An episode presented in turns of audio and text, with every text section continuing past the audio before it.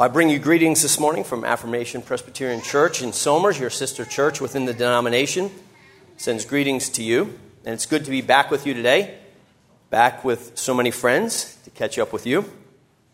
I also want to uh, take this opportunity to thank you um, myself uh, for the love and the care that this church, hearing uh, Joe Schlegel talk about the care and the prayers for him and his family uh, want to speak to you and give you thanks on behalf of the Spanger family um, for the prayers for my dad and uh, for my family and the care that you extended uh, to us. Uh, some calling, some visiting, uh, sending gifts, sending food. Um, it was a tremendous blessing and uh, it moved us deeply, and we thank you for it. And I haven't seen you as a congregation since then. And we're coming to a year on November 2nd when we went into the hospital. So I want to thank you for that. Every summer, my family uh, gets to take a trip to Cape Cod. There's a family in my church which graciously uh, gives us their vacation home in Cape Cod, in the northern part of Cape Cod, for a week. And it's a great respite, and it's a tremendous blessing uh, that this family bestows upon, upon us. And uh, of course, my family loves it. The kids love going to the sea and spending time up there. It's just a beautiful time. And when I go there, I get a little bit nostalgic for sea life. I know nothing of life on the sea. Uh, but I get a little nostalgic for it. I, I drive up that strip there uh, that runs right through the heart of Cape Cod, and on the side as you go up are these cemeteries. And I have, from time to time, walked through them and looked at some of the tombstones of men who lived there before it was tourist town and, uh, and who lost their lives on the sea one time I was there and I was stumbling around and I saw a little book. You know how they have those books of historic, the historic books. They show you what your town was like when it was first founded and so forth. And there was a book there about the town we were staying in in Wellfleet in, in northern Cape Cod. and of course, a lot of it was about life on the sea and the suffering of these small towns and the, and the fishing villages that were there. And in it was a quote from a poet who died in the, in the mid 70s, 1970s. Uh, a woman who herself struggled with depression greatly, ended up uh, committing suicide, is the way she died. And her poetry, I have, to be honest, I've not read much of it, but as I read on her, uh, was about these subjects and these themes of depression and mental illness and so forth. Well, in this book on Wellfleet uh, and the sea and life in the sea was a little quote from her. Her name is Anne Sexton. And there's a little quote in there about the sea, and this is, this is her quote about the sea. She said, The sea is Mother Death. She is a mighty female, the one who wins, the one who swallows us all up. I don't know about you, but that's not the way I often think of the sea. When my family goes to Cape Cod, we don't say, Well, children, pack up, we're going to visit Mother Death today. And you know her. She's the one who wins and swallows us all up, after all. Uh, this is not the way we typically. The sea to us is something romantic. We look forward to spending time there. Now, perhaps, perhaps it would be different if we made our living on the sea. Perhaps it would be different if we lived in Indonesia in 2004 and the sea opened up and took away 250,000 lives at once. Perhaps then we would have not such a romantic vision of the sea, but it gets to our cozy life that we have, that the sea to us indeed is something romantic. But believe it or not, Anne Sexton's words do fit. They connect with a Hebrew way of thinking. For you know, I'm sure, because I've heard you've had a few sermons on the book of Revelation, you know then that in the scriptures, the sea is a metaphor for oppression and opposition to Christ and his anointed, opposition to the people of God. It represents the chaos that swirls around the people of God and that often threatens them. You heard it in our psalm that was read as our Old Testament reading, Psalm 46, which is just such a magnificent psalm but there, once again, the psalmist is talking about the billows that are rolling over us and the sea roaring and making the nations and the kingdoms quake and the mountains fall into it. Though the sea is a beautiful place and part of God's creation, it is a metaphor in the scriptures for the enemies of those who oppose the Lord and who oppose his anointed. And therefore, you know that in the book of Revelation, and you've seen it, that it's that beast that comes where? Up out of the sea, and then the second beast out of the land. When the angel of the Lord comes to establish the authority of God over the kingdoms of this world, you'll remember he stands with one foot upon the sea, manifesting his and the Lord's dominion over this area of chaos that rages against the Lamb. And you'll remember, because I know Kevin just preached on it, in the new creation, we are told there is no sea. Not because there will be no ocean in the new heavens and the new earth, but because there will be no chaos. There will be no swirling, chaotic opposition, roaring and billowing against the Lord and against his anointed. And even there, before the throne of God in Revelation chapter 4, is a sea of glass. Because where the Lord sits, all is calm. And so Anne Sexton's words do connect with a biblical way of thinking in terms of the metaphor. Now, our text this morning is from Matthew chapter 8, a moment in which the disciples had to live in the metaphor. The metaphor became reality for them on this day. They entered into the chalk drawing, if you will. They entered into the story, the metaphor, and lived it out and received a pretty powerful object lesson as the Lord led them right into the teeth of the storm. It's a text that you know well. You know the story. Jesus and his disciples had been teaching, healing, traveling roundabout. And on this particular evening, at the end of the day, the Lord tells his disciples, several of them, at least four we know who were fishermen, men of the sea, hey, let's hop in the boat and head across to the other side. They get in the boat and Jesus falls asleep. And on this tempestuous sea, the Sea of Galilee, a storm, as apparently it's prone to do on this lake or this sea, rises up. A horrible storm. How horrible was it really? I have no idea, but this I do know is that these men, men of the sea, were so scared they were running around with their hair on fire saying that we're going to die. And Peter himself must have given this message because Mark's gospel, we believe, is mostly the, the, the Mark's gospel is given to him by his, his uh, by his relative Peter. And when Peter relays the story to Mark, he's the one who says, Yeah, our hair was on fire. We thought we were going to die. We actually woke Jesus up and said, Don't you care that we're about to die? So it was bad enough, at least, that these men who were used to being on the sea were scared. Hey, listen, you and I have all been in airplanes. We've all done air travel. You hit that little bit of turbulence. Those who aren't too comfortable with flying get a little nervous, but we all assume that the pilot is okay up there. But I can tell you right now, if we hit some bumps in the air and all of a sudden that cockpit door flies open and the pilot comes run, running out and grabbing some some member of our flight who's sleeping and shakes him and says, Mister, wake up. Don't you care that we're about to die? Yeah. That'll wake you up. That'll get you on your knees fast. When you see Peter and James and Andrew running around saying, We're going to die, that means it's pretty bad. And so it must have been bad. They arouse Jesus, he wakes up. He chastises them for their weak faith. And then he rebukes the wind and the waves, which tells us again that they're inside the chalk drawing, right? They're, they're inside the metaphor. Why are you rebuking nature? It's just doing what nature does because they're living inside the metaphor, right? This wind and waves, while it is a natural event that's taking place, Jesus is using as an object lesson for something much greater, and he rebukes the wind and the waves, and they submit. And then the disciples find a new fear. In the other gospels, we're told, and then they were terrified. They thought they were scared until they saw Jesus calm the storm, and then we're told they were terrified. And they asked themselves the poignant question, the question that I want us to think about here this morning Who is this man? Indeed, who is this man? This question is the heart of the story. This question is the heart of the Gospels. in fact, it's a question that Jesus is going to ask these same disciples in Matthew chapter 16 Who do you say that I am?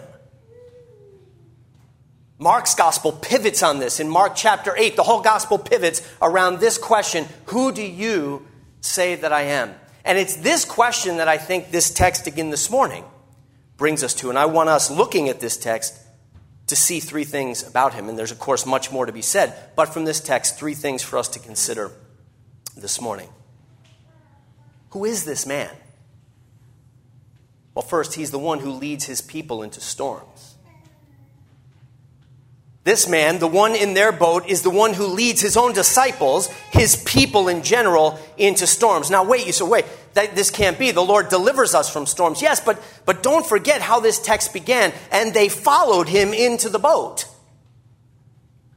And Matthew is choosing his words carefully. The Lord Jesus Christ is leading his disciples right into the teeth of this storm. Is that troubling to you? Well, it's the reality. Here, Jesus, the Good Shepherd, leads his sheep. But remember from Psalm 23 the language of the Good Shepherd The Lord is my shepherd, I shall not want. He leads me into green pastures, He leads me beside still waters. He leads me in paths of righteousness for His own namesake. And we say, Yay. And then the next line Yea, Though I walk through the valley of the shadow of death, I will fear no evil, for you are with me.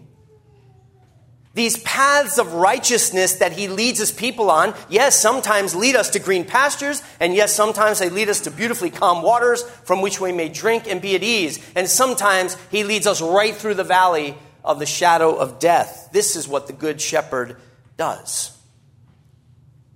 The question we might ask is why? Why? You're sovereign, Lord. Why do we have to go there? Why couldn't it just be smooth sailing and keep us on the quiet waters? Why into the teeth of a storm? And we might think about this in our own lives too. And, and to be honest, there's many answers, many answers to which I'm not privy. I, I don't know why the Lord leads us into the circumstances that He does. But at least there are some general things we can say, and one of them is this because it's in the valley of the shadow of death, it's in the teeth of the storm, it's in the midst of the trial that faith is perfected. Faith is tested and tried. Trials and storms become the crucible in which our faith is put to the test. You'll remember the words to the hymn When through fiery trials thy pathway shall lie, my grace all sufficient shall be thy supply. The flames will not hurt thee. I only design thy dross to consume and thy gold to refine. He leads us into the teeth of the storm. He leads us into these trials where our faith is tested, not just tested to see how we do, though that, but also tested and tried that it might be strengthened. It's like building muscle. To build muscle, the muscle has to tear and then be healed. And when it heals, it grows in strength.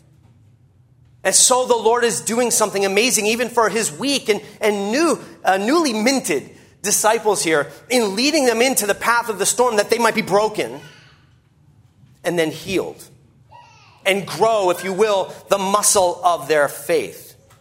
And certainly Jesus was leading them and training them and trying them for a much greater storm that was about to come.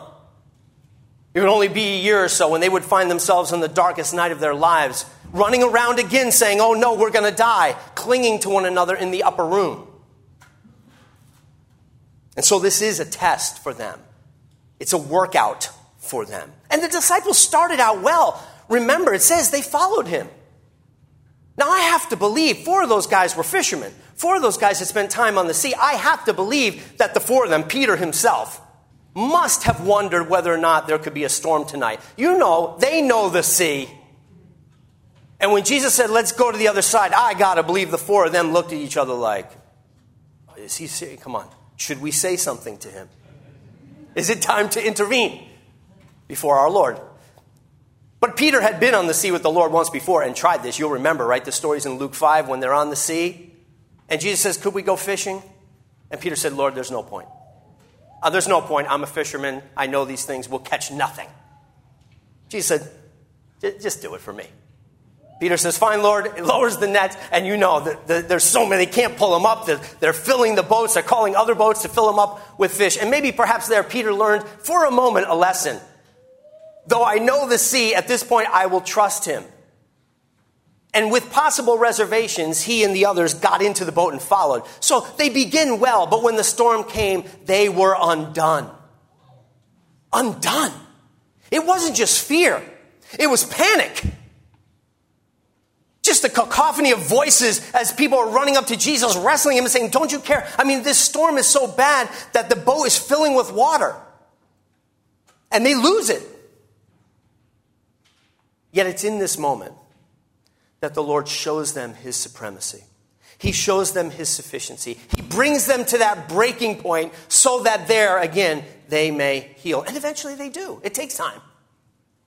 But with the gift of the Spirit, they do. Read the book of Acts. These same fearful disciples will become men of great power, being arrested and showing no fear, no cowardice in the face of it. They had come through their training so that one day Peter could even write to us in 1 Peter chapter 4, beloved, do not be surprised when the fiery trial comes upon you. Peter had learned, and we are to learn from him. The Savior that we follow is one who will lead us into the teeth of a storm. And I know many of you have been into the storm. This is the Savior we follow. Let us learn from that. Who is this man? The one who leads us right into the storm. Secondly, he's the one who's asleep in the boat, which is disconcerting. We would love him to be up captaining the thing, but no, he's asleep in the back of the boat. And wow, was he out? The boat is filling with water and Jesus is sleeping in there. I have to believe it was terribly uncomfortable. The boat is just writhing up and down on the sea. It's filling with water and Jesus is out cold. He was really out. The Lord that we serve, in this case, was asleep in the boat, and it was disconcerting to the disciples. Again, Mark's version, you get to the, the real heart of it. You really feel their concern because they run up to him and they say, Don't you even care about us? I just can't believe that he's sleeping in the midst of this. And it's disconcerting to us. Have you ever felt it? Have you ever been in the midst of the storm and felt like God's asleep at the wheel? That he's been silent? That he's not acting when we need him to act? What's going on here? We wonder, Lord, you've sent us into the storm, but it's easy for you to sleep. But we're in the midst of it. But there's an important point for us to remember in this story that the one who sleeps is asleep in the boat with his disciples. Right? He's with them there. It would be a totally different story if Jesus said, No, look, I got a mission for you. I want you to go over to the other side. I'll meet you over there tomorrow. I'm going to take a nap. And the disciples are in the midst of the storm while Jesus is all cuddled up cozy in a bed. But he's not. He's with them in the boat, yet there he is calm as can be. There, the fishermen, their hair's on fire. Jesus, the carpenter, is completely at peace, taking a nap in the midst of this horrible storm. I think point here for the disciples is a lesson that my father often said to me, perhaps your parents said to you don't you panic until you see me panic. I watched my dad pretty closely in a couple circumstances. Is he panicking? I feel like we should be panicking right now. And he hid it well. I'm sure he did. Now, as a dad, I understand. You hide it. You learn to hide these things very well from your kids. Don't you panic unless you see me panic. And Jesus was not panicking. Now you'd say, well, of course he wasn't panicking. He's God. Oh, not so fast. Not so fast. He's the God man. He's sleeping after all, isn't he? He's weary and tired. He's the God who's in our boat. He's the God who has come in the weakness of our flesh. And there he is exhausted, sleeping, and in his sleep manifesting the very faith that he calls ultimately his disciples to have. And you can't just say, well, of course he wouldn't fear because he's God. He's not the man of steel to whom all troubles just bounce off like they're no problem. It's this Jesus who, when he encounters the great storm at the end of the Gospels, will actually say in John chapter 12, Now my soul is troubled. It'll be this Jesus who sweats drops of blood in the Garden of Gethsemane and who cries out to his Father, Father, if there's any way out of this, would you please open the door? Don't fall for the trap. Well, he's God. Of course he wasn't troubled. He's the God man. And he enters into our very situation and there manifests the faith that we are called to have. Because the faith that you and I are called to have is not a faith without fear. Fear is a natural and good thing. There are really scary things in our lives that are okay to be scared about. Faith is not fearless. Faith is confidence that overcomes the fear. Faith is a confidence in the midst of the fear. Jesus is sweating drops of blood. And yet he says, Father, not my will, but your will be done. On the cross, Father, into thy hands I commit my spirit. It doesn't fall to panic. It hits bottom of confidence and finds a place to stand. It's the faith of Abraham, who's called to go sacrifice his son. Now, do you think Abraham was nervous walking up that mountain? You put yourself in that shoes. Don't let the Bible stories become abstract things you can't relate to. Abraham was a dad, and he was told, You go kill your son. And he walks up that mountain alone. Now, don't you tell me his stomach wasn't in knots, ready to throw up. Thinking, how am I going to do what I'm called to do? Yet you'll also remember that before he went up that mountain, he turned to his servants and said, You all stay here. The boy and I are going up that mountain, and we will return. Now, if you would have asked Abraham, given what the Lord commanded you to do, how will you return? He would say, I have no idea. No idea. But the author of Hebrews, the book of Hebrews, gives us a little insight, doesn't he? He says Abraham had faith, faith enough to go and to offer his son Isaac, knowing that if need be, God could raise him from the dead.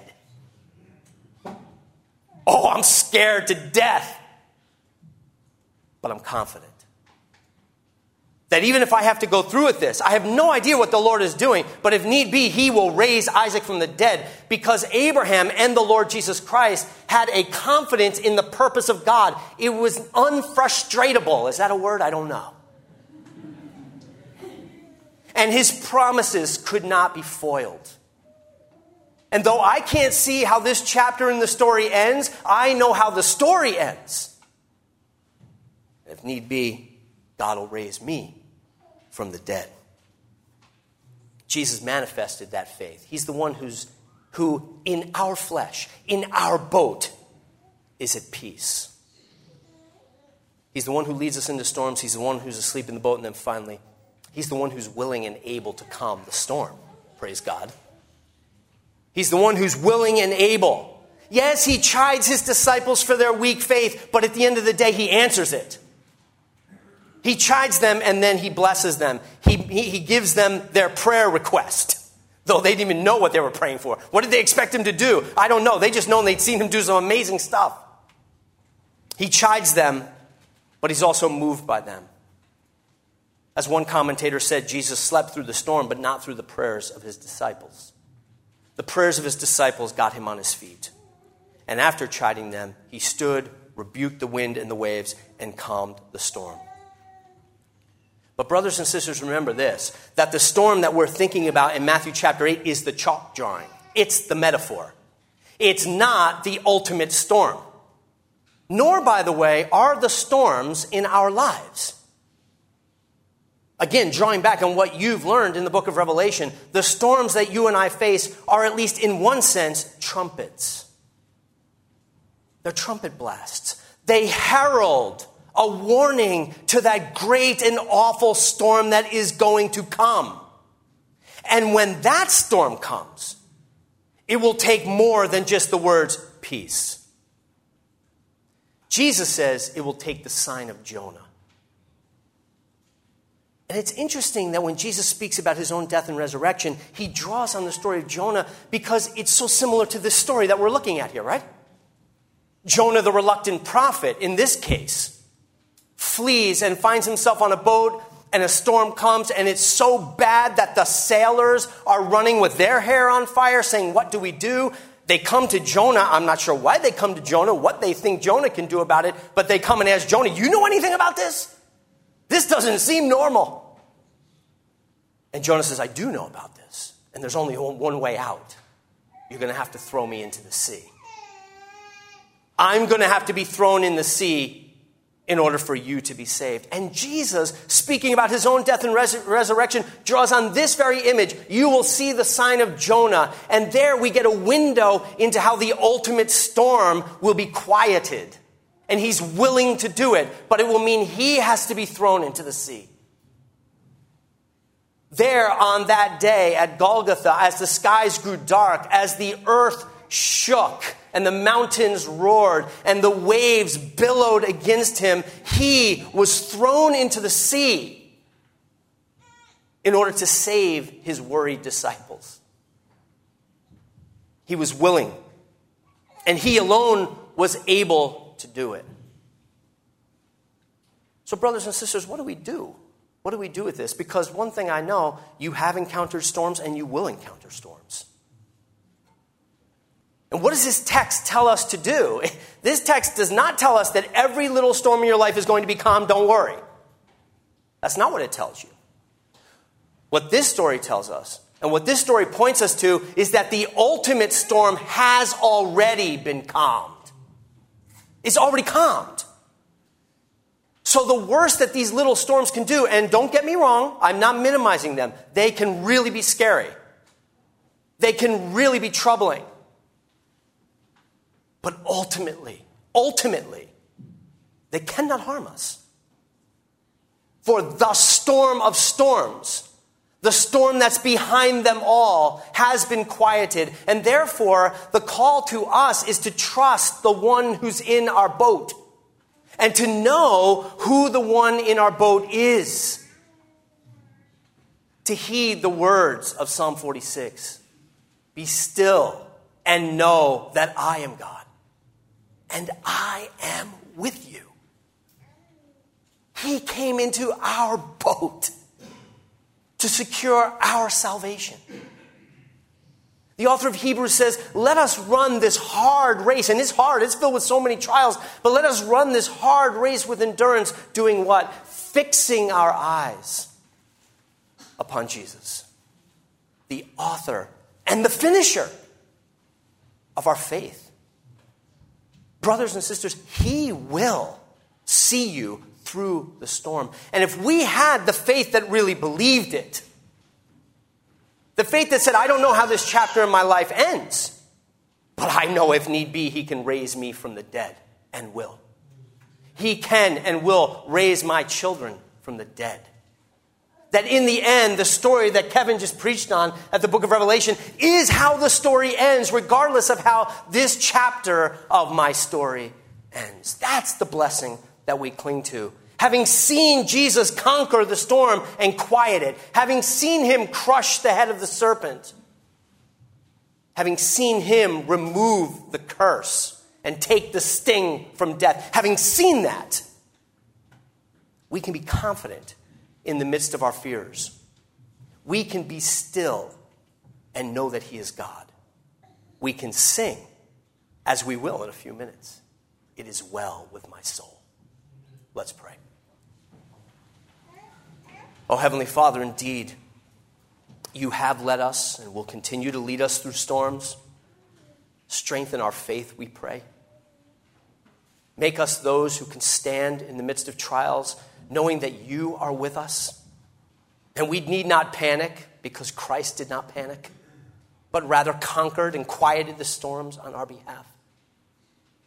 Father, we know that we will fear, but in our fear, make us courageous in faith. Not in our own strength, but because of a confidence that we have in what Christ has already done for us, his people. We give you thanks and trust in his name.